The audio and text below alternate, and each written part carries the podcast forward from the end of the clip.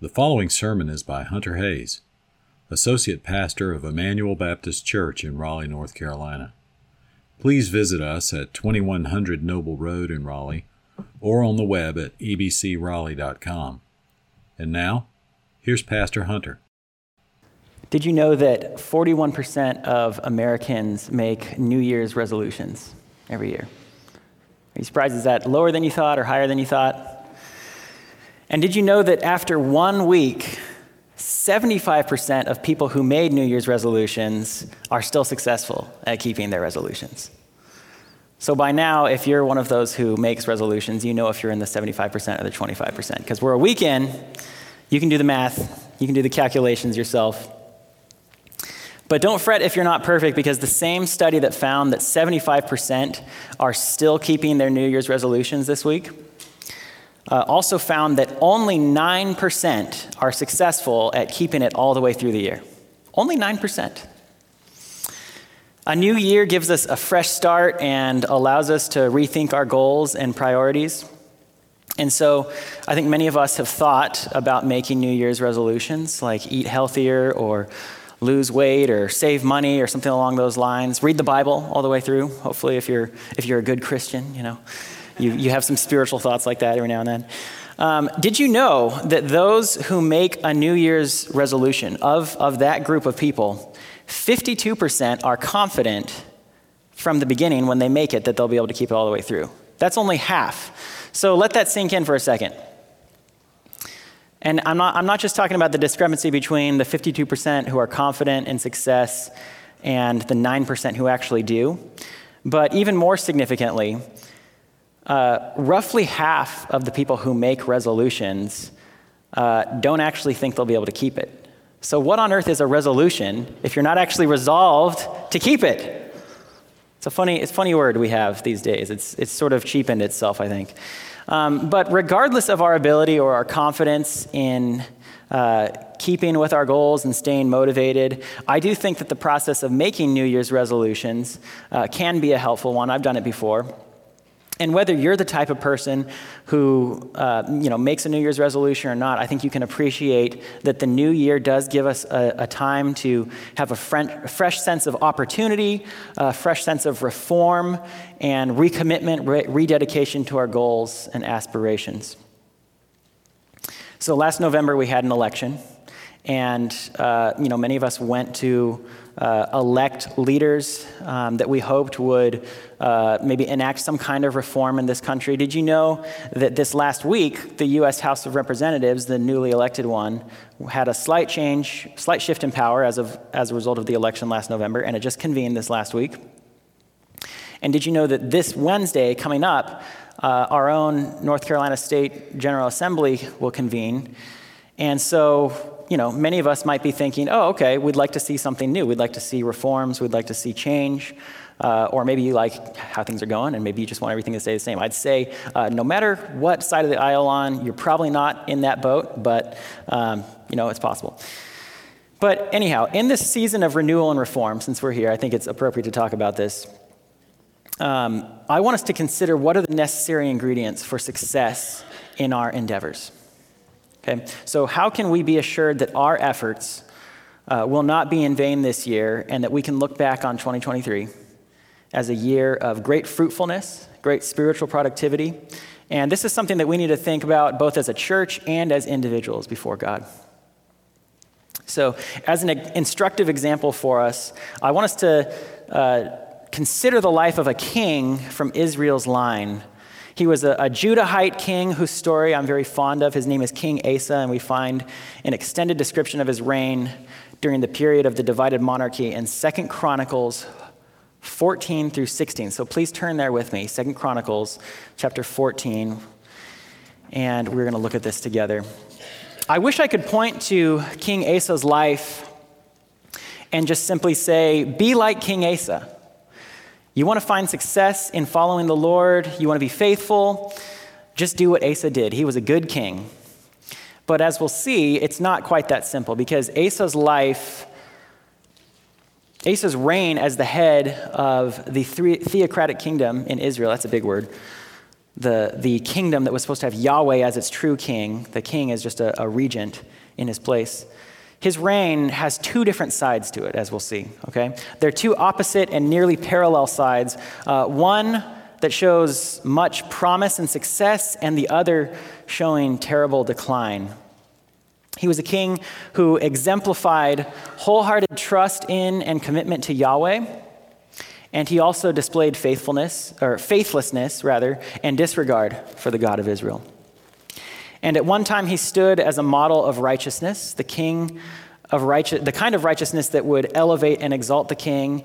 And at another time, he sank into the pit of obscurity, defying his responsibility as ruler of the covenant people.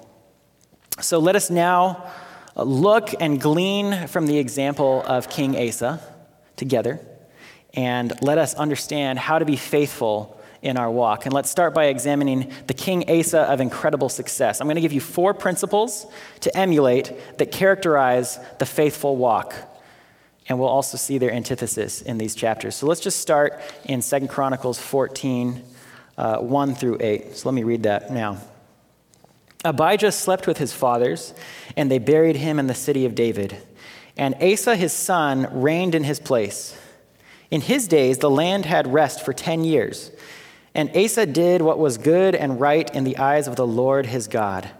He took away the foreign altars and the high places and broke down the pillars and cut down the Asherim, and commanded Judah to seek the Lord, the God of their fathers, and to keep the law and the commandment. He also took out of all the cities of Judah the high places and the incense altars. And the kingdom had rest under him. He built fortified cities in Judah, for the land had rest. He had no war in those years, for the Lord gave him peace. And he said to Judah, Let us build these cities and surround them with walls and towers, gates and bars. The land is still ours because we have sought the Lord our God. We have sought him, and he has given us peace on every side. So they built and prospered. And Asa had an army of 300,000 from Judah, armed with large shields and spears, and 280,000 men from Benjamin that carried shields and drew bows. All these were mighty men of valor. So, the first principle, or the first thing we're going to seek to emulate in King Asa, and the first characteristic that we're going to see as part of his incredible success that the Lord grants him as ruler of Israel, is that he sought to do the Lord's will according to his, his word. He sought to do the Lord's will according to his word. And here we see in, in just these first eight verses the outworking of the Mosaic law, which was to govern Israel and its kings. We see it working and operating the way it's supposed to. So Israel had been instructed uh, in, in the days of Moses to lay waste to the idols and the, the holy places of the nations that they went in to dispossess. They were to eradicate the foreign worship and seek Yahweh alone as their only God and to worship him with all of their heart and not have any part of them given to these other gods and other idols um, that the people around them would be practicing. Uh, they were com- completely to, uh, to smash and destroy and get rid of it. There was no, um, well, you know, you can kind of do your thing and we'll just do our thing. No, it's we're going to get rid of that. We're going to replace it entirely with worship of the true God because there's only one God and he is Yahweh. And by relying on Yahweh alone, the people would experience perfect peace in the land if they were to do this. They would enjoy pure fellowship with God and a communion so sweet that it would be a blessing to all who saw and they would say, Who is, who is their God? They must have the most awesome God in the universe. Uh, to give you an example of what I'm talking about, Deuteronomy 6:18, for instance, says, "And you shall do what is right and good in the sight of the Lord, that it may go well with you, and that you may go in and take possession of the good land that the Lord swore to give your fathers." Again, Deuteronomy 12, 2 through 4 says, You shall surely destroy all the places where the nations whom you shall dispossess serve their gods, on the high mountains and on the hills and under every green tree. You shall tear down their altars and dash in pieces their pillars and burn their asherim with fire. You shall chop down the carved images of their gods and destroy their name out of that place. You shall not worship the Lord your God in that way. I've selected some of these verses from Deuteronomy uh, because you see very clearly a repetition of some of the words that we saw in the first eight verses of Second Chronicles. Uh, the author there is purposefully penning these things in so that you understand that what's happening here is Israel turning to God in obedience. They've, they've been in the land for a while. They've actually risen to the height of uh, Israel's uh, glory um, under King David and his son, King Solomon. And then, if you know the Old Testament storyline, you know that after Solomon and the, the, the splendor of the kingdom of Israel on full display, uh, you have a, a decline. And with, with Solomon's son, Rehoboam, there's a fracturing of the kingdom. And, and King Jeroboam goes and leads the northern kingdom, and Rehoboam is in the south, and they're uh, constantly at each other's heels. And there's uh, rival worship set up. And, and uh, we see for the rest of Israel's history, while they're in the land, they're actually uh, split into these two factions. And so when Asa comes, and it said in, in uh, chapter or verse 1 of our chapter that we're in in second chronicles it says that abijah slept with his fathers. That's, that's asa's father. He was a king. He wasn't as good of a king as asa. But abijah slept with his fathers and asa reigned in his place. So we had a new a new king in place a chance for reform. And that's what we see. We see reform taking place. So again deuteronomy 11 22 through 24 i want to read this because it really ties obedience the people's obedience to Yahweh and to his word, to their success and national prosperity. That's very much how the Mosaic covenant worked. It was a conditional covenant um, uh, in which Israel, if they were to follow the rules and the commandments that God gave them, they would experience peace in the land specifically. So Deuteronomy 11:22 says, "If you will be careful to do all this commandment that I command you to do, loving the Lord your God, walking in all his ways and holding fast to him, then the Lord will drive out all these nations before you, and you will dispossess nations greater and mightier than you. Every place on which the sole of your foot treads shall be yours. Your territory shall be from the wilderness to the Lebanon, and from the river, the river Euphrates, to the western sea. So God has made it very clear to Israel if you want to live in the promised land that I promised to your fathers, that, that I'm going to send you into after bringing them out of Egypt, all you have to do is obey my commandments and seek me with all your heart. And we see that there are ups and downs as Israel uh, goes through this throughout their history. If, if you know the, the period of the judges, it was a very dark time. It was a time when there was no king in Israel, and the people kind of did whatever they wanted, and uh, very few people actually uh, obeyed Yahweh. But then we have ups and downs through the period of the kings, where sometimes the people seek him, and it seems like we're getting really good, and then uh, things come crashing down.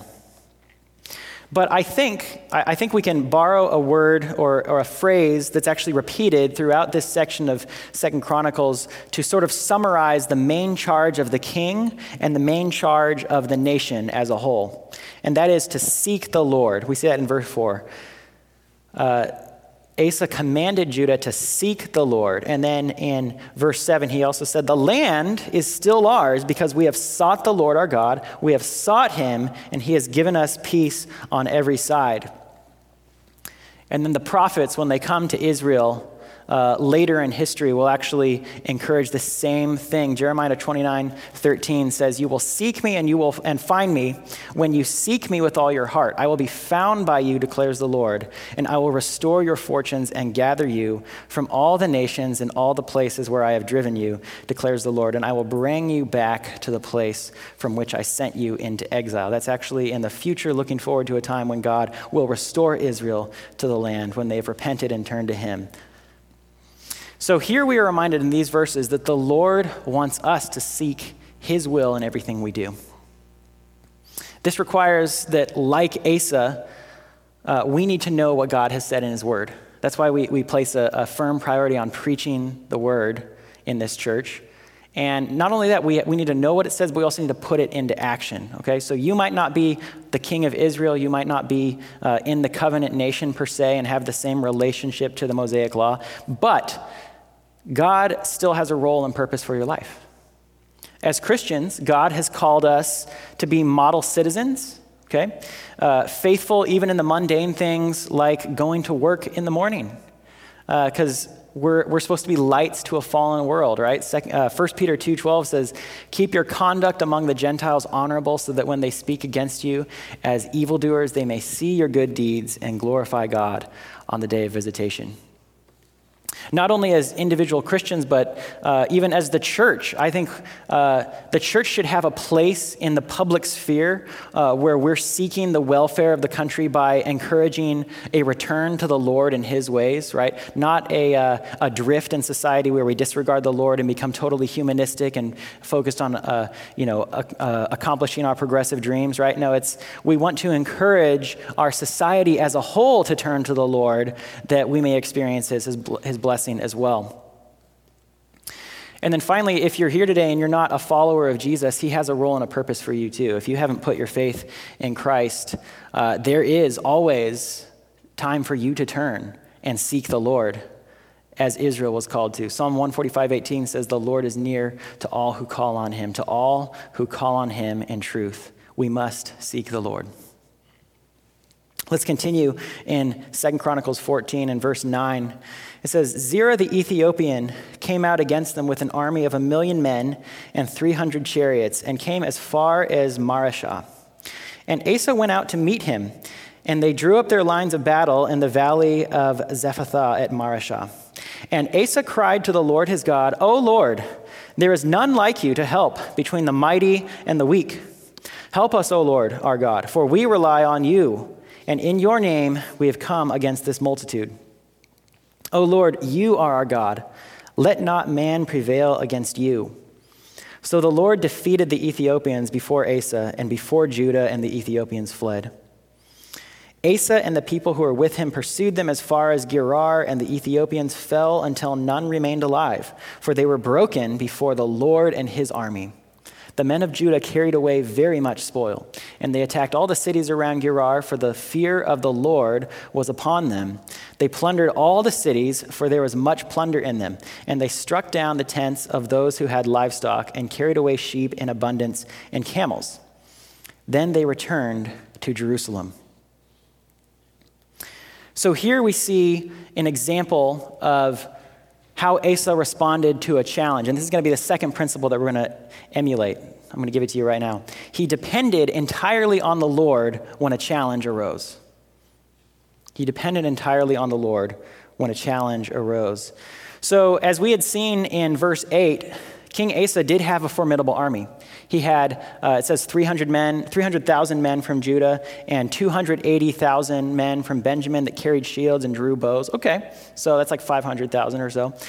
But then in verse 9, it says that Zerah the Ethiopian, the foe who arose against him, had a million men. Okay, so at least twice as many. Uh, not only that, 300 chariots and came as far as Mareshah. So this is an army that comes against the people of Israel, the people who bear Yahweh's name, and they're rising in opposition to them, and they clearly could overpower them and should overpower them and ought to. And what do we do when we face overwhelming circumstances in our life? Well, hopefully, like Asa, we do what we should. We turn to Yahweh, who is the only one who can help us. Look at what he says in verse 11. I want to break apart these words. Verse 11 Asa cried to the Lord his God, O Lord, there is none like you to help between the mighty and the weak. He's saying, there is, there is no one who can make a difference in this battle.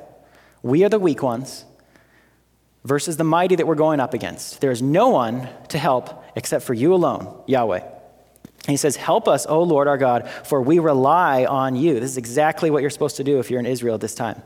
And in your name we have come against this multitude. And, and then I love this. He says, Oh Lord, you are our God. Let not man prevail against you. He's not saying, Let not us be destroyed. You know, let not the Ethiopians uh, come and, and destroy us and our fortunes. No, it's let not man prevail against you. Let not the Ethiopians prevail against you, because that is who is being attacked right now. If these people are following God and Yahweh is their Lord, they are not just attacking anybody. They're attacking Yahweh of hosts. Uh, his, his prayer exemplifies faith in Yahweh. And what's the result? We actually see a result, a one for one relationship of reliance on the Lord and uh, the Lord delivering them in stunning fashion. We see that uh, Asa and uh, Judah chase out the Ethiopians and they flee, and there's nowhere for them to go. They're uh, stricken down. And verse 13 actually says that they were broken before the Lord and his army. And this reminds me that uh, one of Yahweh's names is Yahweh Sabaoth, uh, Yahweh Lord of hosts. So uh, this is not just uh, the Lord and his army, which is Israel. No, this is, this is Yahweh who reigns over myriads of angels. And he can effect supernatural victory, and he often did for Israel. Uh, we saw that with, uh, with Egypt as, as the Lord brought uh, Israel out of Egypt and um, drowned the Egyptians in the, in the Red Sea. Right? The Lord is the only one who is powerful enough to deliver people when they're in such a dire situation. And I wish that we would exemplify this kind of faith when challenges arose in our lives. You know, I, there's a funny thing that takes place uh, in this country when, uh, when circumstances become out of our control and things get really dire. Uh, there's, there's this weird situation where, where sometimes people become almost superstitious and, and supernatural. And I'm not, I'm not saying that superstitious, this example I'm about to give, but uh, this year, or this week, there was um, a, a, moment on ESPN, uh, you know, a, a, sports news site that you would never expect uh, to see something like this happen. Uh, one of the reporters actually prayed on air. He actually, he actually took, the time to just stop and said, I'm just going to do this right now. I'm going to pray. He was praying for Damar Hamlin, who uh, plays for the Buffalo Bills. And if you are into NFL, if you watch, you may have heard about this already. Um, but he suffered cardiac arrest on the field and uh, was carted off. And everybody, it was, it was a big hubbub, and everybody, um, you know, watching was, was very concerned for him as uh, you know, I, I, think we should be. But this reporter on ESPN just stopped and prayed on live TV, right? And of course, you know, it's funny if you think about it because when uh, a high school coach prays on the field, it's like the, the cardinal sin, right, in our society or whatever. But there, there are times, what I'm saying is there's times when even our secular culture knows that uh, we need to offer up prayer. You know, it might be kind of faithless. It might just kind of be like, let's, let's pray to whatever deity will listen. Um, but how much more, here's, here's the point, how much more ought we as Christians uh, be the kind of people who turn to the Lord in our distress? What about as a church? Uh, are, are we committed to prayer? When a crisis arises in our, in our church, will we attack it with meetings and plans that are devoid of spirituality, or will we turn to the Lord in prayer and dependence and actually make that first because the Lord is the only one who can get us out of it? What do you do when you face temptation as a believer? As we all will this week, even this day. When, when you're, you're faced with your flesh, when the odds seem overpowering against your human weakness, maybe it's a desire for something you shouldn't have, or maybe it's a relationship that brings you anxiety and bitterness, uh, do you reach out to the one who's able to sympathize with us in all our weakness? Or do you go it alone? Uh, think about this, parents, as you look at our, uh, our culture decaying around us, when you look at the course and you see all this stuff coming down the pipeline, um, you know, ideologies and things that, you, that your kids are going to be faced with as they grow up, do you commit your, your children to the Lord's hands with the kind of faith that Asa and Israel would commit to the Lord? The Asa of incredible success encourage us to cry, cry out to the Lord when we are stretched thin. That's just the bottom line. Let's continue in, in 2 Chronicles 15 now. It says, The Spirit of God came upon Azariah, the son of Oded, and he went out to meet Asa and said to him, Hear me, Asa, and all Judah and Benjamin. The Lord is with you while you are with him. If you seek him, he will be found by you. But if you forsake him, he will forsake you. For a long time, Israel was without the true God, and without a teaching priest, and without law. But when in their distress they turned to the Lord, the God of Israel, and sought him, he was found by them. In those times there was no peace to him who went out, or to him who came in, for great disturbances afflicted all the inhabitants of the land. They were broken in pieces. Nation was crushed by nation, and city by city, for God troubled them with every sort of distress. But you, take courage. Do not let your hands be weak, for your work shall be rewarded. As soon as Asa heard these words, the prophecy of Azariah, the son of Oded, he took courage. And I'm stopping right there. So, Azariah, this, this spirit empowered prophet that comes to the king at this time, calls for courage to obey the Lord when surrounded by a decaying idolatrous culture. And, and this gives us the third uh, principle that we are to emulate.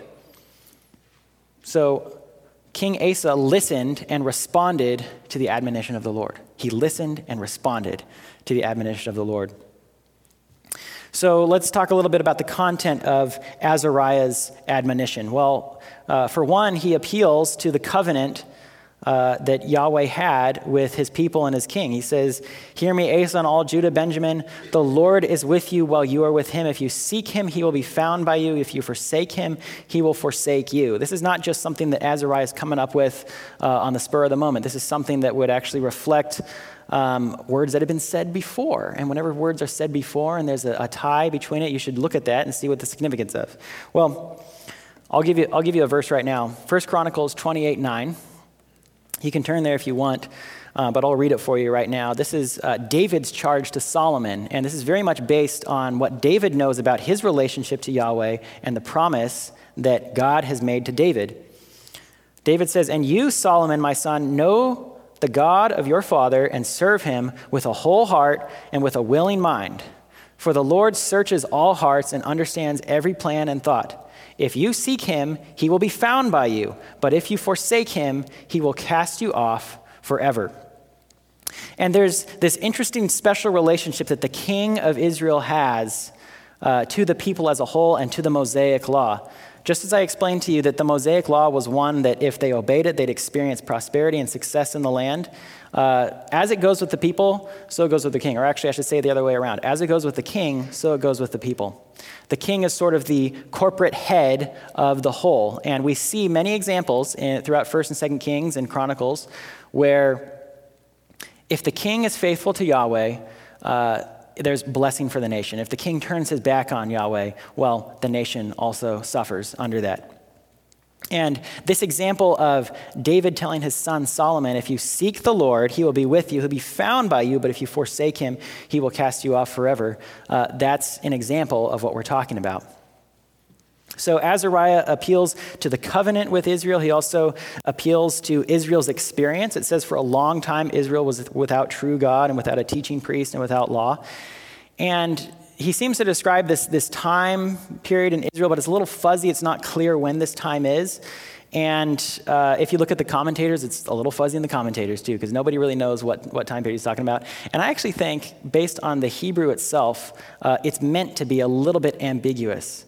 Um, I think it's a little bit more like, um, you know, if, if, you're given a great campaign speech for uh, somebody who you want to be the next president, you might stand up and say, you know, in this country there was a time when we didn't have a great leader uh, like so and so who's going to rise up and deliver us out of our troubles, right?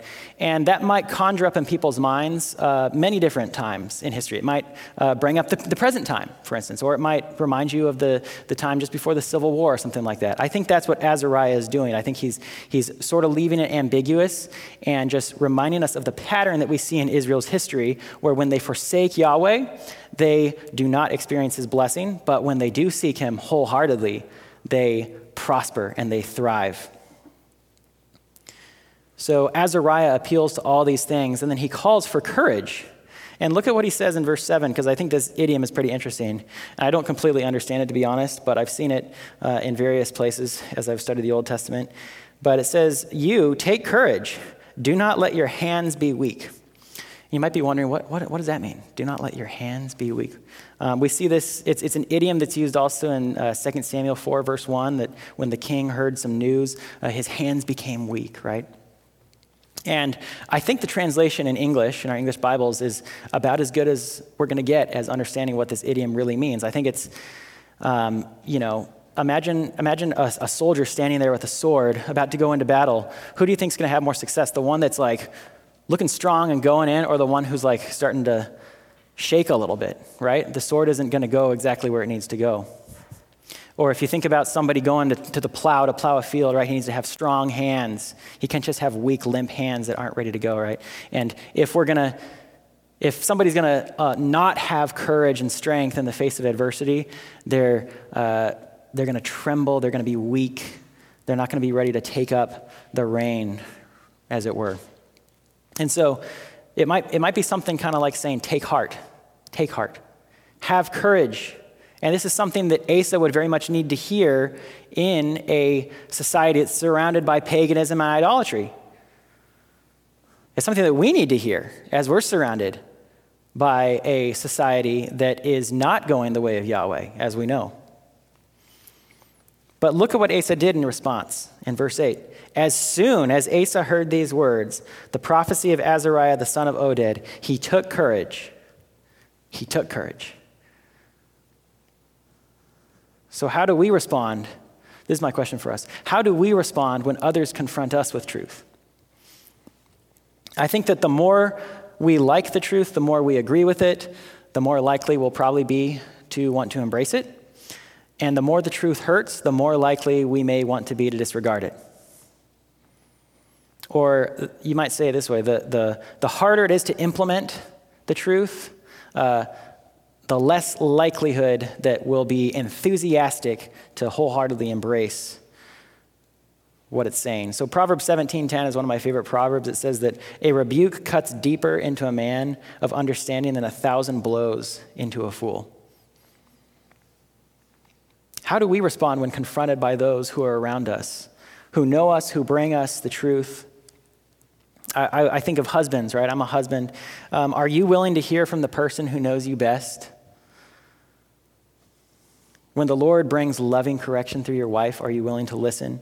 Uh, as a church, you know, how do we respond to the Word of God, the perfect Word of God, as it's taught by our elders, by our main teaching pastor, Pastor Josh?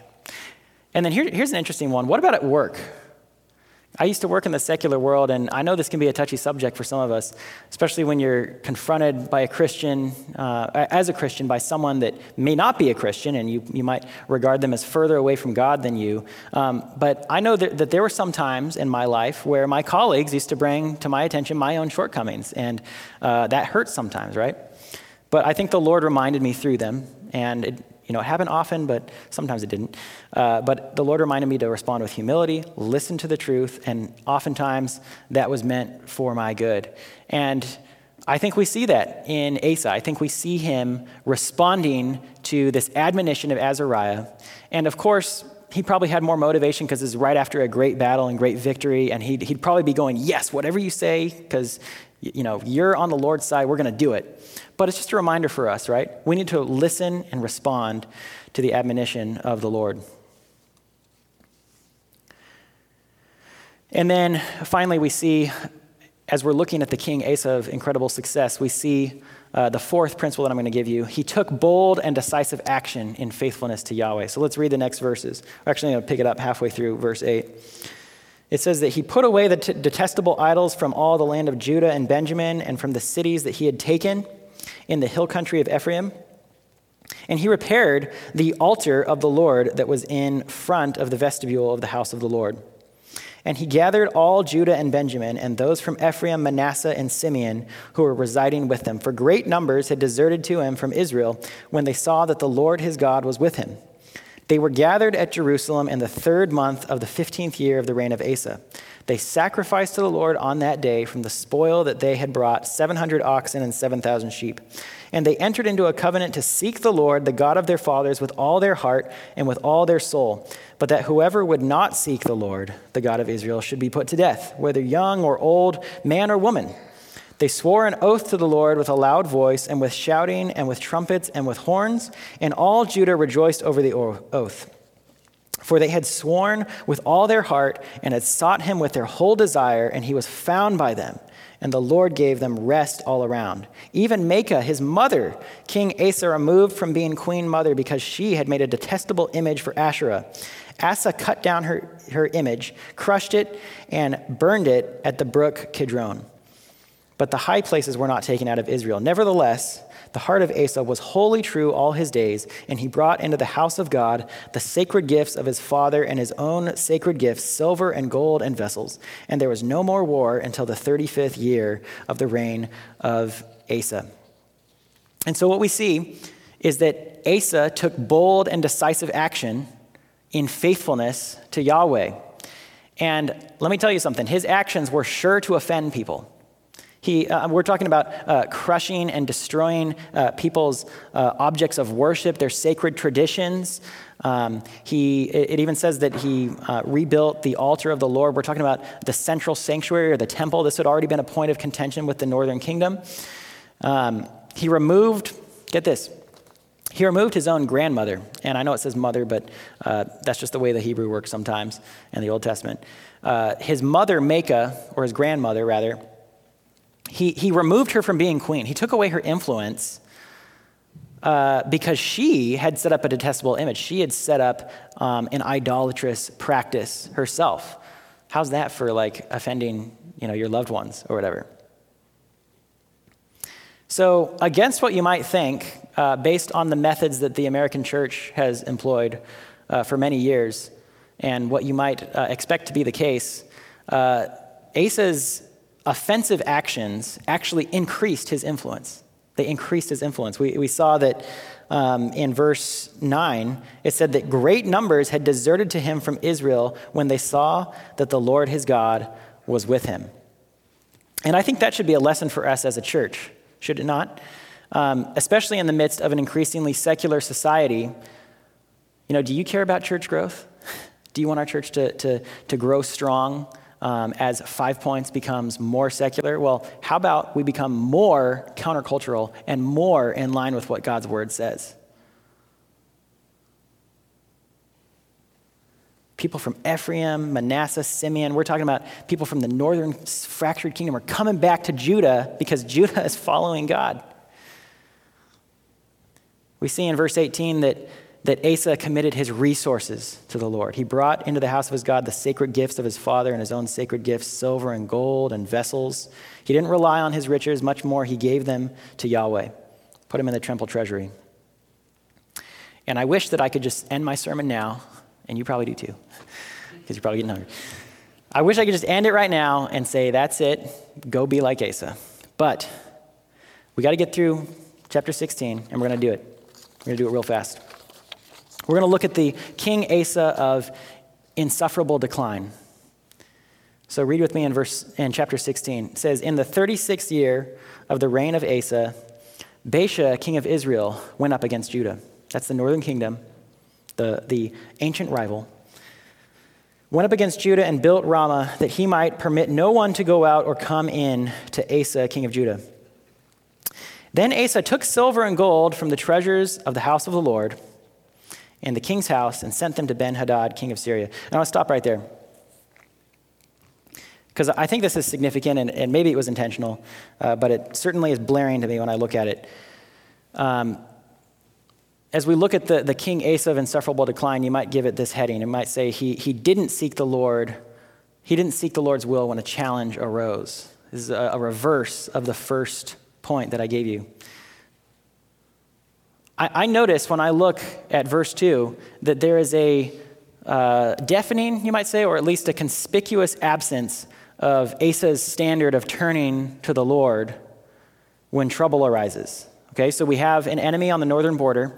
Uh, you might think of it as, at least in terms of the depths of significance. You might have think in, in 2021, you know, Vladimir Putin started amassing forces uh, on the, the Ukraine border, or the, the border of Ukraine and uh, people who were looking knew something was about to go down. And in 22, we actually saw it go down, right? This is, this is Asa looking at his border and going, okay, something's about to go down. And what does he do? We don't, we don't see any turning to the Lord. We actually see um, almost like at the peak of the mountain where he put the money into the Lord's house. Now, on the way down the mountain, we actually see he takes the silver out of the house. And where does he put it? Well, it says he sent them to Ben Hadad, king of Syria who lived in Damascus, saying, There's a covenant between me and you, as there was between my father and your father. Behold, I am sending to you silver and gold. Go break your covenant with Baasha, king of Israel, that he may withdraw from me. And Ben Hadad listened to King Asa and sent the commanders of his armies against the cities of Israel, and they conquered Iyon, Dan, Abel Maim, and all the store cities of Naphtali. And when Baasha heard of it, he stopped building Ramah and let his work cease. Then King Asa took all Judah, and they carried away the stones of Ramah and its timber with which Baasha had been building, and with them he built Geba and Mizpah. So here we see the second thing that happened in uh, Asa's decline. We see that he refused, or no, sorry, I'm jumping ahead. Uh, he trusted in the strength of man instead of, and even opposed to the Lord. So in place of prayer to Yahweh, we saw when he was facing the Ethiopians, he, he cried out to the Lord. We don't see any, any prayer in this instance. Uh, we see that he took the, the treasure out of the temple to enlist help from a foreign army, the king of Syria. The question is, where, where is Asa's faith, right? You should be reading, that, that's what you should be thinking as you read this. Where did his faith go? It seems to have completely abandoned him. And that also forces us to think what areas of weakness do, do you have in your own life where you're particularly vulnerable that cause you to lose sight of the Lord and forget to seek His assistance? Um, I, I was a runner in college, and uh, that helped me learn a lot about myself um, because I'm very competitive and I'm also. Uh, sometimes I can just get stuck in my head and, and uh, really overthink things. And my, one, of, one of my greatest coaches just helped me learn how to just turn off my brain when I run and just run the way God made me to run. okay?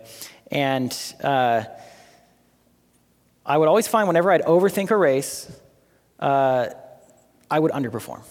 But when I was able to just rely on the strength that the Lord has given me and uh, go out there and um, not overthink everything, just, just kind of turn off my brain for a moment, well, that's when I had the most success. Okay, so that, that helped me discover a weakness in my life, which is I overthink things sometimes. And I, I think it's helpful for us to think, just to be aware, because there, we will face challenges sometimes, and there will be times where we forget to turn to the Lord in faith. What are your weaknesses? What are your spots where you're vulnerable? And there may even be a test this week where the Lord is trying to show you that. We got to keep moving. So, Second Chronicles 16, verse 7. It says, At that time, Hanani the seer came to Asa, king of Judah, and said to him, Because you relied on the king of Syria and did not rely on the Lord your God, the army of the king of Syria has escaped you. Were not the Ethiopians and the Libyans a huge army with very many chariots and horsemen? Yet because you relied on the Lord, he gave them into your hand. For the eyes of the Lord run to and fro throughout the whole earth to give strong support to those whose heart is blameless toward him. You have done foolishly in this. For from now on you will have wars. Then Asa was angry with the seer and put him in the stocks in prison. For he was in a rage with him because of this. And Asa inflicted cruelties upon some of the peoples at the same time. And you're going, Asa, Asa, where, where is this coming from? We, you were the man of faith. You trusted in the Lord. Here we see the third point of his decline. He refused to accept the Lord's admonition and rebuke. So the Lord sends another prophet, just like he sent Azariah before. And this prophet points out and, and draws an obvious connection. Remember, remember the Ethiopians? Remember that a million man army? They were much stronger than you. And you turned to the Lord and relied on him, and he gave them into your hand. And I, I love verse 9 the eyes of the Lord run to and fro on the whole earth to give strong support to those whose heart is blameless toward him. Did you know that the Lord wants to give help and aid to those who rely on him? Isn't that amazing to think about? Isn't it also amazing to think about that there's probably not that many people if the Lord has to go searching for them? Asa's response is to attack the messenger. And we, and we know when you attack a messenger, you're not actually attacking the messenger, you're attacking the message and actually the one who gave the message, which is God. Asa's trying to act out against the Lord, really, here. And his hard heart caused him to even lash out against his own people. Oof.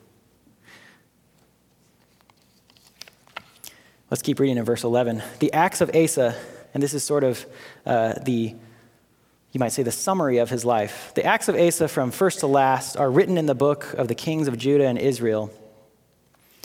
In the 39th year of his reign, Asa was diseased in his feet, and his disease became severe. Yet, even in his disease, he did not seek the Lord, but sought help from physicians.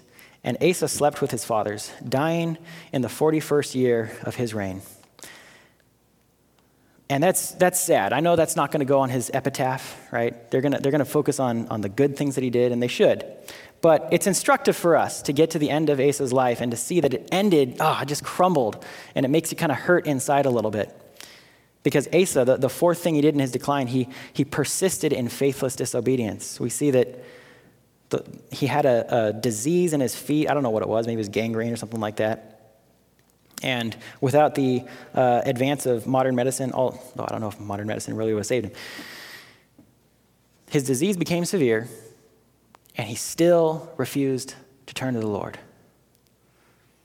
It says, even his disease, he didn't seek the Lord, but he sought help from physicians. You're going, where, where is your faith? Why are you turning to these, these people who might be able to help somebody, but, but really your problem is with the Lord? Just turn to the Lord, He'll help you. And that's how it ended for Asa. Death is certain to come for him, and it's certain to come for us, right? It's, come, it's, it's going to come on all of us. But will we be driven to the grave by our stubbornness, or will we pass into glory with a fire of faithfulness? That's the question. I know I got to end now, so I'm just going to do it. But uh, let me just say this let us adopt the model of Asa of incredible success. That is the recipe for being faithful to the Lord. And let us, in this way, guarantee our fruitfulness for his kingdom, no matter what challenges or opportunities await us in 2023. Let's pray.